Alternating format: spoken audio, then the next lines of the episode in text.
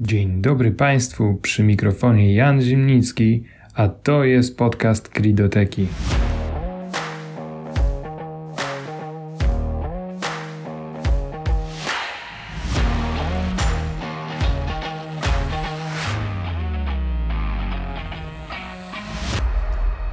Wskazówka dotycząca zmiany procesów wystawiania i obiegu faktur. Konieczność wdrożenia krajowego systemu e-faktur KSEF oznacza, że procesy biznesowe po jego implementacji nie mogą pozostać niezmienione. Aby uniknąć problemów i zapewnić płynne działanie systemu, warto rozważyć kilka ważnych kwestii dotyczących zmian w procesach.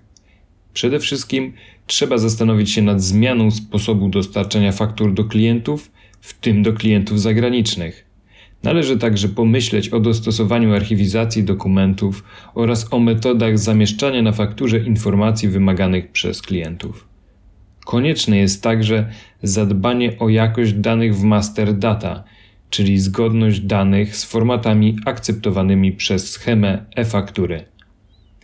Wskazane jest również przygotowanie diagramów wszystkich procesów sprzedażowych oraz identyfikacja kroków w procesach, które będą musiały ulec zmianie oraz określenie rekomendowanych sposobów wprowadzenia tych zmian. Do wejścia w życie obowiązku korzystania z krajowego systemu e-faktur zostało już tylko 48 tygodni.